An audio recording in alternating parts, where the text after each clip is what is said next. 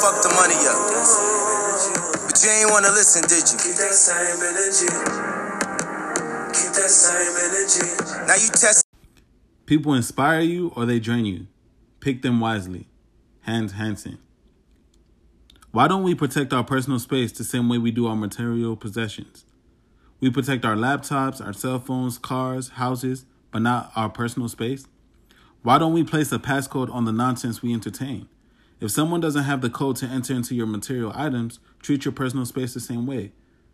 We entertain toxicity from multiple people, but we never do anything about it. Think of people as plants, and every time you have an exchange with them, they should give you the essentials needed for growth, such as sunlight, water, care, nurturing. But how many of us actually get that? It's like we must not be afraid to remove them from our surroundings. Knowing that they're toxic, we must be willing to do something about it. It just seems like many of us enjoy complaining about the things that we can control because it makes people feel sorry for us. To me, that's the sign of being a victim. Once you have a defeatist mindset, you will remain in that place. Why? It's because you have conditioned your mind to believe you are supposed to belong there. There's no way you can grow from that space because in your mind, it's where you are supposed to be miserable, moping, and stagnant because of the mental training you have done. We must learn to keep ourselves clear from people that don't have any good to offer us, very much like a vampire or a succubus or incubus. The more we allow it to take a hold of ourselves, that's the more we start to lose a sense of reality and we gain their reality, which is negativity and toxicity. Lately, there's been a phrase flown around saying, keep that same energy. I use it almost every day because I'm constantly reminded of how important it is to do so. Once someone shows you who they are, don't try to change them. Accept them where they are and keep it moving.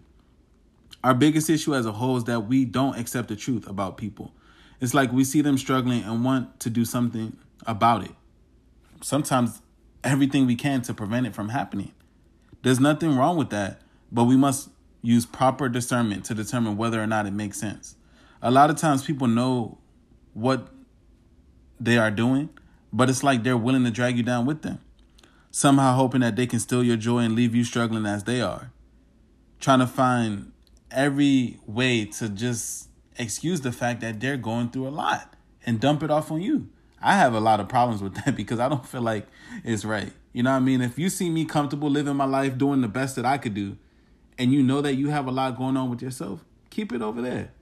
You know, it's not going to benefit either one of us to have both of us miserable. But when you're dealing with miserable people, this is what they want to do.